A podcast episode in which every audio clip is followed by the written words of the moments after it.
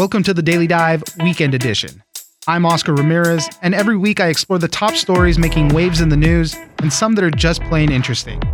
I'll connect you with the journalists and the people who know the story and bring you news without the noise so you can make an informed decision. You can catch a new episode of the Daily Dive every Monday through Friday, and it's ready when you wake up.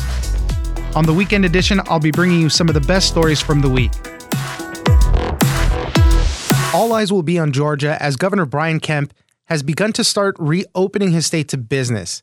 Gyms, barbershops, bowling alleys can reopen, although they will still have to practice social distancing and screen people for fever and respiratory issues. Dine in restaurants and theaters can open on Monday, and statewide stay at home orders expire at the end of the month. Public health officials have questioned if it's too early, but it's a difficult balance between health of the people and business. For more on how Georgia will reopen their economy, we'll speak to James Hohmann, national political correspondent at the Washington Post. There's definitely a lot of blowback, and Georgia is becoming an experiment. Notably, Georgia was one of the last states to put a lot of these orders into effect. Just a few weeks ago, Governor Kemp said it was news to him that he had just learned that asymptomatic people, people who aren't showing symptoms, can be spreading the coronavirus to other people, which is something we had been talking publicly about for months and months. Right, exactly. He finally puts in these restrictions and then kind of immediately wants to relax them. Georgia's not a rural state. You know, this isn't Wyoming. There are some rural states where there have not been many cases. Georgia is a major state. Atlanta is a major metropolitan area. They actually have had a lot of cases. The federal guidelines say that you should not relax any restrictions until you've had 14 consecutive days of declining infections. Georgia has certainly not had that. And so it is going to be an experiment. And Georgia is not just any state, it's where the CDC is headquartered. But these are decisions that are up to the governors. We live in a federalist system. I think the decentralization of America is one of our strengths and one of our weaknesses. So Georgia will start to roll things back. They can always retighten them. Other states are watching. But for all these governors, Republicans and Democrats, this is the most important decision they'll probably ever make as governor. I mean, this is a life or death decision. Relaxing the restrictions too soon doesn't just jeopardize the people who are going to go get tattoos and go to the bowling alleys. It's also dangerous for the people who go to the grocery store where the people who just went to the bowling alley are then going yeah. to go shopping and are starting it. The big thing that the epidemiologists talk about is the R naught, which is the number of people that an infected person infects. And so if you get the coronavirus, are you going to infect two and a half people or are you going to infect half a person? You know, I hate being under house arrest. No one wants to be at home. But the idea is that that limits the spread. And so the more you have gatherings of people, the higher that R naught number is going to be. And so the Washington Post conducted a poll that we released today with the University of Maryland, a national poll, and it found that only 10% of Americans think that it's safe to reopen stuff in April. Only 10% of people think that it is safe for more than 10 people to congregate right now. Yeah. So the vast majority of Americans, two thirds of people say they think it's going to take till June to be safe. So part of it too it's not just up to the governor. If you're a citizen of Georgia, you don't have to go to a bowling alley right. or a tattoo parlor, right? People follow cues, but like I love to work out, but I wouldn't go to the gym right now if it was it's, open. So let's talk about what's coming up. April 24th on Friday, those are the gyms, barbershops, all that. These places still have to practice social distancing. Right. They would have to screen people for fever and respiratory right. issues. And then beyond that, so April 27th on Monday, theaters and dine in restaurants can start opening. And then April 30th, at the end of the month, all the shelter in place orders are over. So it's tough there. You know, we, in our poll that I mentioned, half of Americans say they have been directly harmed economically by this crisis. People are suffering, and Latinos and African Americans disproportionately so on, on the economic side and on the health side. I get the desire to kind of get yeah, back to work as soon as possible, but the head of the CDC actually gave an interview to one of my colleagues today where he said that he worries that there's going to be a second wave of infections in the fall that's actually going to be worse and deadlier than the first wave because we're not going to have a vaccine. And so, you know, if you let your foot off the gas, it might be fine in some border states and in some places, but lives are on the line. One of the things that was also interesting in our poll was there's a partisan split about when to reopen. This has somehow become kind of the new front in the culture war. But Republicans, the biggest dividing line among Republicans, and something that kind of trumped party affiliation, was people who are concerned that they personally might get the coronavirus and that they might get very sick. very against relaxing these restrictions. And people who aren't worried that it's going to affect them, that they don't think they're going to get infected, they're totally supportive. And the thing is, like a lot of the people who are kind of like, yeah, let's relax the restrictions, don't think it can happen to them. And it's like uh, in California, obviously, California is sort of a success story. But I know a lot of people that have gotten it and been hospitalized and in some cases died. And, you know, I think more and more we were in the field with a poll last month, and twice as many people now know someone who has had it. But I think for a lot of people, it still doesn't feel like it can, especially a lot of conservatives who typically believe in liberty and small government and government not telling them what to do. That's their worldview. Because they don't think that this could really happen to them, mm-hmm. they kind of don't care. But there are a lot of people who are very vulnerable, and the truth is that it could happen to them. James Hohmann, national political correspondent at the Washington Post. Thank you very much for joining us. My pleasure. This week, we also had another major meat processing plant closed due to coronavirus. Tyson Foods has had to close down its Waterloo, Iowa pork processing plant just as it was reopening another facility in Columbus Junction that closed on April 6th. The plant will be closed indefinitely as they clean, install infrared body temperature scanners, and plexiglass barriers to protect workers. As more plants close around the country, there are increased worries about the supply chain of meat. For more on this, we'll speak to Tyler Jett, jobs and economy reporter for the Des Moines Register. So the Columbus Junction facility closed on April 6th. They're both pork processing plants. The facility in Columbus Junction is smaller. It employs about 1,200 people.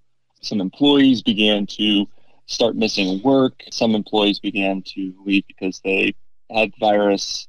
And eventually, they started doing a lot more testing in that area. They found a number of people tested positive. Now, the, most recent figure from yesterday, the state reported about 250 people in that county had tested positive for the virus, and that's a, it's a very small county. It's about 10,000 people in the whole county, and I think there had been two deaths in that county, and largely a lot of it has been centered on that Tyson plant there in Columbus Junction. And then the Waterloo plant is, is much larger, but it's also a pork processing facility. It has about 2,800 employees. I think the National Pork Council said it's responsible for about 4% of all pork processing in the country. So now that the Columbus Junction one has reopened, what have they put in there to protect the workers? I read from your story they have infrared scanners and a lot of plexiglass everywhere. I was down in Columbus Junction for a couple of days this week and just met with probably about a dozen employees, as well as a lot of city officials and other people who are connected to the plant from talking to the mayor who came into the plant the day before on Monday, the day before they opened up again, the, the company took him on a tour. He said that they put in these infrared scanners, they put in plexiglass stations so that workers are supposed to be in between this plexiglass so they don't touch each other. And they have masks available and they've got hand sanitizer and all kinds of sanitizer available to the workers. And they resumed work on Tuesday with slaughtering operation, and today they were going to get into the actual processing of the pigs. And we talk about supply chain a lot of times. It's not just will consumers be able to get their meat and all. This is affects everybody: farmers, truckers, distributors, the grocers. The supply chain disruptions when these meat processing plants close down could be pretty big. But we're being told that there's no worry just yet last week that the National Pork Producers Council was, was holding a, uh, a teleconference and they were using words like potential disaster and, and things like that. An agriculture economist at Iowa State, who I spoke with last week, said he believed that these farmers could hold on to their pigs on their farm for maybe two weeks at that point, maybe three weeks, maybe four weeks. They could try to be creative, but at a certain point, you would start killing your pigs. Basically, you could not afford to keep them, and that would be a loss. Tyler Jett, jobs and economy reporter at the Des Moines Register. Thank you very much for joining us. Thank you. Finally, for this week, coronavirus and social distancing has disrupted the power of touch. While we maintain distance, things like the handshake may be dying. You can't hug a friend or loved one and some feel like they may be in touch isolation. So, what does this mean for how we connect with each other when this is all over? It may take some time to get things back to normal and feel comfortable with the way we touch and want to be touched. For more on the importance of touch and how it might make a comeback, we'll speak to Tim Teeman, senior editor at the Daily Beast. Almost overnight, our experience of touch generally has com- completely changed. Just generally, the nervousness we now have around touch, because touch at the moment um, is seen as a vector of transmission of this invisible, terrible disease, right? So people are extremely nervous, most obviously around handshaking, hugging, or kissing somebody on the cheek. Think about the whole range of touch responses we have to not only our closest friends, our loved ones, people we may have sex with, but also just professional contacts, people that you may see in an office or in a meeting. All of those touch signals would seem, uh, at least in the short term, if and when we come out of this, as things we will need to rethink. Because my sense is, at the moment, no pun intended, that people feel generally extremely nervous around touch, and will, that nervousness will carry on in some extent, at least in the early part of our post coronavirus world, as we begin to think about collectively gathering together again in whatever numbers and in whatever spatial requirements attached to that. But at some point, we're going to go back out into the world together. And at that point, people will have decisions to make around how they touch or do not touch others, and conversely, how people wish to be touched. I just had an experience with this just in this past week. I have a friend, a coworker who I've known for many years. I had to drop something off mm-hmm. at his mm-hmm. house, and uh, he recently had a kidney transplant, actually. So he's already kind of in this social distancing mode. But for ah, years, sure. but for years, you know, I, am a hugger. I've hugged him, shook his hands. We've shared food off the same plate.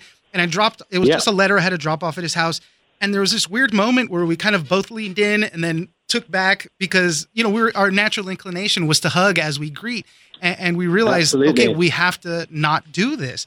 So the question I have were Americans ever touchy feely in that way? I know there's been some research and ongoing research done into that uh, Americans as a culture, do we are we that way? As an Englishman, as you can tell by my accent, my impression was um, Americans were pretty touchy feely compared to us when I came here 10 years ago to live. But according to Professor Tiffany Field, who's one of the people quoted in the article, she heads up the Touch Institute at the University of Miami. This is a natural scientific institute devoted to the study of touch. She and her team have been, uh, in the most recent study before COVID 19 hit us, her and her team were going to American, mostly American airports to observe the behavior of travelers at departure gates. And what she and her team observed was a remarkable lack of touch amongst people. She said that 98% of the people that they observed were simply in sort of solitary, non touching other units, scrolling on their mobile phones and pretty, pretty engrossed in that. So for Professor Field, she said that America traditionally had not been a touchy feely country. And this again goes back to some supposition around why um, countries such as Italy and France, um, European countries where touch. And touch between generations is seen as a very fulsome and wonderful thing to do, why they may have been hit so hard by COVID 19 one of the researchers I spoke to said, look, the thing that's going to be a game changer if it, if it happens is medicine and medical advance and vaccine. And when and if there is progress on all those fronts, when this begins to feel in society like a manageable thing, um, if it ever feels like that, because of medical advances, because of a vaccine, because of some notion that it can be treated, but it won't be a, a, a terrible consequence for a broad range of people, then maybe, maybe we can return to some kind of touch normality or some semblance of that, and we will feel less nervous about touching each other. But that is going to be something, again, that is going to be tested on us collectively. And that's an interesting point because everybody experiences this in a different way. You know, there's a lot of research that shows there's a lot of benefits to touching, both physical and psychological. But the way people experience touch, especially right now, and, and how they, they miss it, let's say, is different. You know, single people are probably more isolated than somebody that has a partner, right? Uh, for them, it's probably more about observing proper space than touching.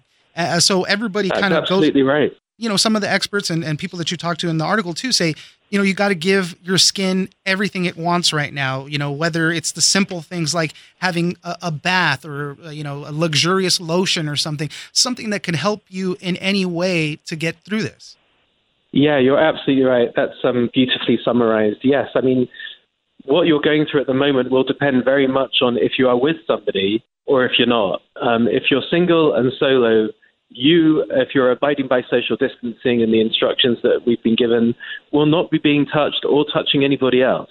If you are in a family situation or if you're in a relationship, um, if you have a partner, if you're in a household or an apartment where there is somebody else that you are involved with, that you are isolating with, you will most likely, um, if the relationship is good, and I hope it is, um, will be experiencing touch and touching that other person in some sense. And so, touch, we know, um, helps with the immune system, digestion, tiredness. It's, it's basically, it releases this thing called oxytocin, which is a good thing. It's a stress release. It, it, they call it the love hormone. Um, so when we're intimate with somebody, and when we're touched by somebody that we're intimate with, this gets released, and it's good for us. So at the moment, for single people, they're not really getting that. And one of the researchers said it would be fascinating to see in that range of single people um, whether oxytocin is, is dipping below certain levels. And certainly the psychological state of people not being touched for a long period of time, the researchers think, is detrimental. That touch is necessary for a happy and stable mind. So that's something to look at for the future and looking into that future, as you say, how we treat our skin, which is something I hadn't thought about until I spoke to the researchers, apparently is key. Like you say, lotions, bath, anything that stimulates the skin surface is a good thing in whatever way you like.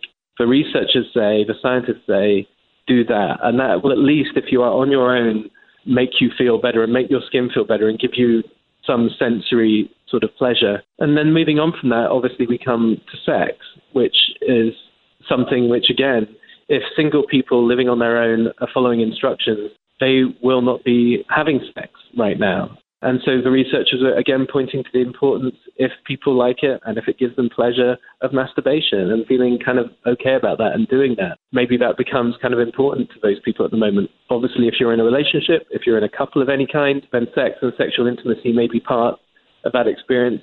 And you know, good good for you and lucky yeah. you if if you if you have that and if you have that experience.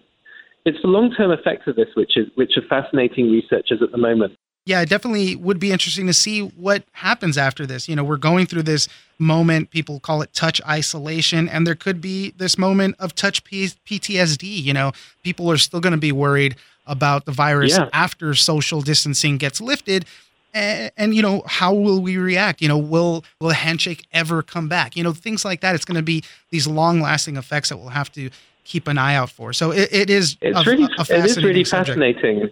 The researchers and scientists they are optimistic that there will be some in time when we feel assured that there is some level of safety. Um, they are confident that touch in some form will emerge again and as I said in my piece, it's ironic that we're feeling so conflicted and strange around touch right now because in the hospitals all around our country, there are doctors and nurses in intensive care with patients who are very ill and dying, who, as because their families cannot be with them, the last things that they they are sometimes doing, or when they're just very sick, something they do for comfort, is to hold their hand, which is the most profound thing they could do at that moment. So imagine that. We're feeling rightly weird about it. And then in those hospitals, at the most critical moment for those patients, confronting their mortality, they are being touched, and touch being that last maybe sensation or the most fundamental sensation to give them comfort, love, and a sense of belonging. So there's an assertion of touch at the very heart of this pandemic that is almost an act of of love and defiance, I guess, which is kind of amazing. Tim Teeman, senior editor and writer at the Daily Beast, thank you very much for joining us. Thank you so much. That's it for this weekend. Be sure to check out the Daily Dive every Monday through Friday. Join us on social media at Daily Dive Pod on Twitter and Daily Dive Podcast on Facebook.